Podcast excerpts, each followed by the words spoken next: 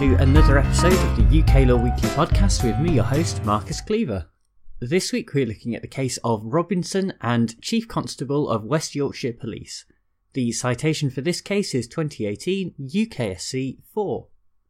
This is actually a case that I used as the basis for my mooting practical back when I was a tutor. The reason that I used it was because, firstly, it is a classic example of a negligence problem in tort, and secondly, there are strong and nuanced arguments that can be made in favour of either side. That the setting for the case is Huddersfield Town Centre also worked in its favour given that's where I was teaching at the time. Let's go back then to Huddersfield in the summer of 2008 where two police officers were chasing Mr. Williams, who they suspected of being a drug dealer. The police caught up with him and attempted to make an arrest, but in the process of doing so, Williams knocked over Mrs. Robinson, who is the appellant in this case. Mrs. Robinson is an older woman, and as a result of her fall, she suffered serious injuries and therefore brought a personal injury claim against West Yorkshire Police. These facts are relatively simple, but they throw up a wide range of issues and questions about the law surrounding negligence. For example, the existence of a duty of care itself in this instance has to be scrutinised because arguably the police do not owe any such duty when they are acting within the scope of their core functions.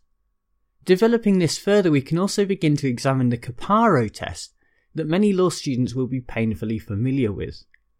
In particular, we need to look at the third element of that test, which states that a duty of care should only be imposed when it is fair, just, and reasonable to do so.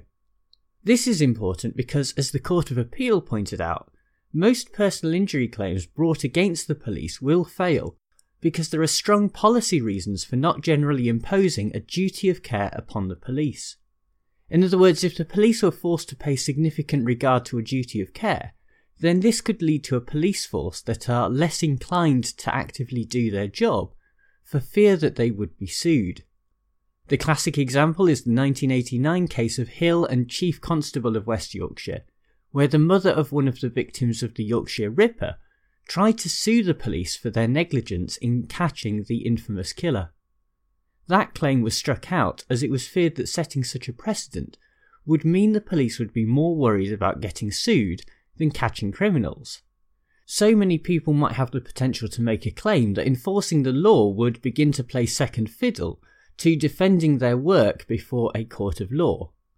A further point that comes up in Robinson is debate about the legal definition of what the police officers actually did. Was this a positive action on their part that caused the injury? Or, as the Court of Appeal found, was the injury caused by the drug dealer Williams and so this was an omission by the police? Beyond this, the Supreme Court also had the usual questions to answer when it comes to negligence. I.e., if there was a duty of care, was there a breach of that duty of care, and did that breach cause the injury to Mrs. Robinson? The five justices who heard this case began by noting importantly that there is no blanket immunity for the police when it comes to negligence. There was examination of the Hill case, but this was given only a rather narrow interpretation, so that, unless there are special circumstances, there is no duty of care owed to the public where the police are investigating crime.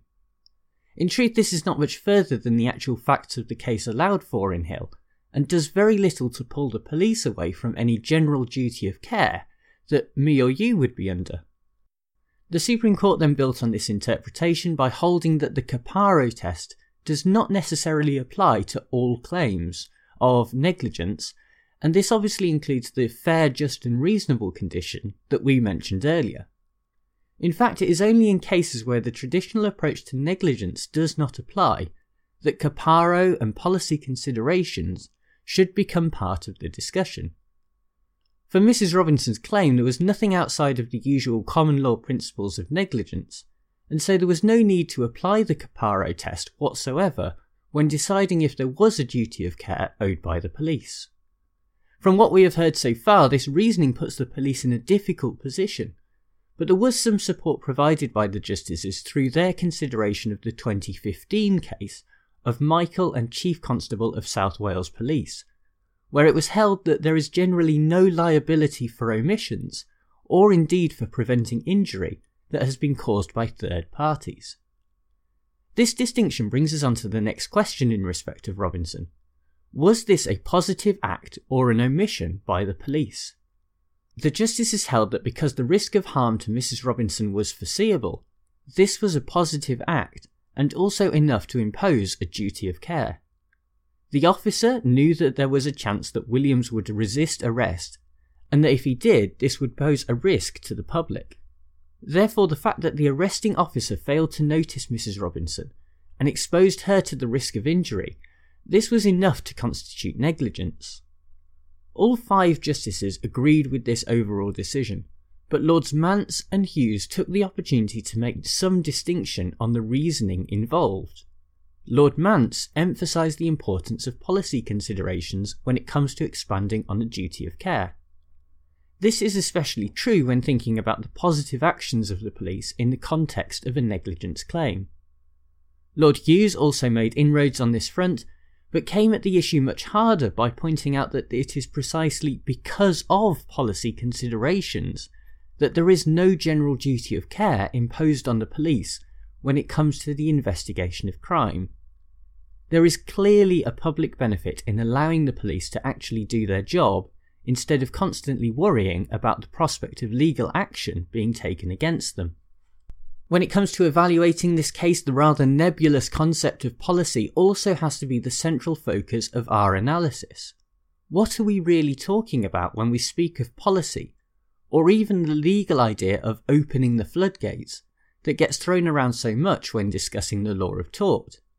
In truth, this is not really about the notion that all of a sudden everyone is going to bring a claim against the police, but rather the courts are essentially stating that it is wrong to impose a duty of care in certain situations.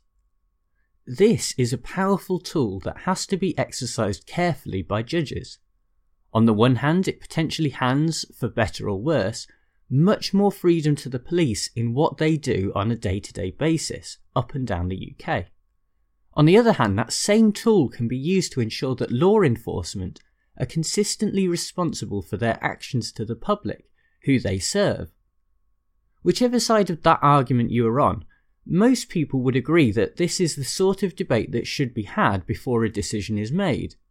But the majority in this case, led by Lord Reed, felt that this was not necessary because the general rules of tort that apply to everyone were sufficient. The problem with this is that those general rules of tort can be applied to all cases because that is exactly what they are general rules. While I'm not a fan of how broad terms like policy can be used to justify political or moral viewpoints, this does give a degree of flexibility in the law and allows for its development over a period of time. Lord Reed's judgment suggests that he thinks this flexibility is unnecessary where the law is clearly established. But that is the entire point of the precedent system and the court hierarchy. If a lower court is deciding a negligence claim and there is already authority on the subject, then this is what they will follow. But the idea of a fair, just, and reasonable test allows for the law to adapt to society when such cases get appealed to a higher court, and it also permits a full exploration of the issues when the law runs into grey areas. Lord Mance was much closer to the mark when he said, quote, it would be unrealistic to suggest that, when recognising and developing an established category, the courts are not influenced by policy considerations. As lawyers or legal academics, we often like to think that what we do is an exact science, but that is a naive attitude and far from the truth. The legal system is an integral part of our wider society, and as such, the two are always influencing each other in a relationship that is often defined by friction, but ultimately allows for some movement. Seeking to ignore this, or worse, to prevent that movement, only leads to a disconnect between law and society. And when the legal system no longer reflects who we are, the demand for change only becomes more radical and urgent. Well, thank you very much for tuning in to another episode of the UK Law Weekly podcast, and thanks as ever to bensound.com who provide the theme music. I'd also like to take the opportunity to give special thanks to Lothlan and A Lawyer 2018 who left very kind reviews of the podcast on iTunes. If you do get a chance to leave a review yourself or a rating, that is always very much appreciated and it helps other people to discover the podcast. If you're also interested in some of the other work that I do, you can visit the website at uklawweekly.com and also the YouTube channel at youtube.com forward slash Marcus Cleaver.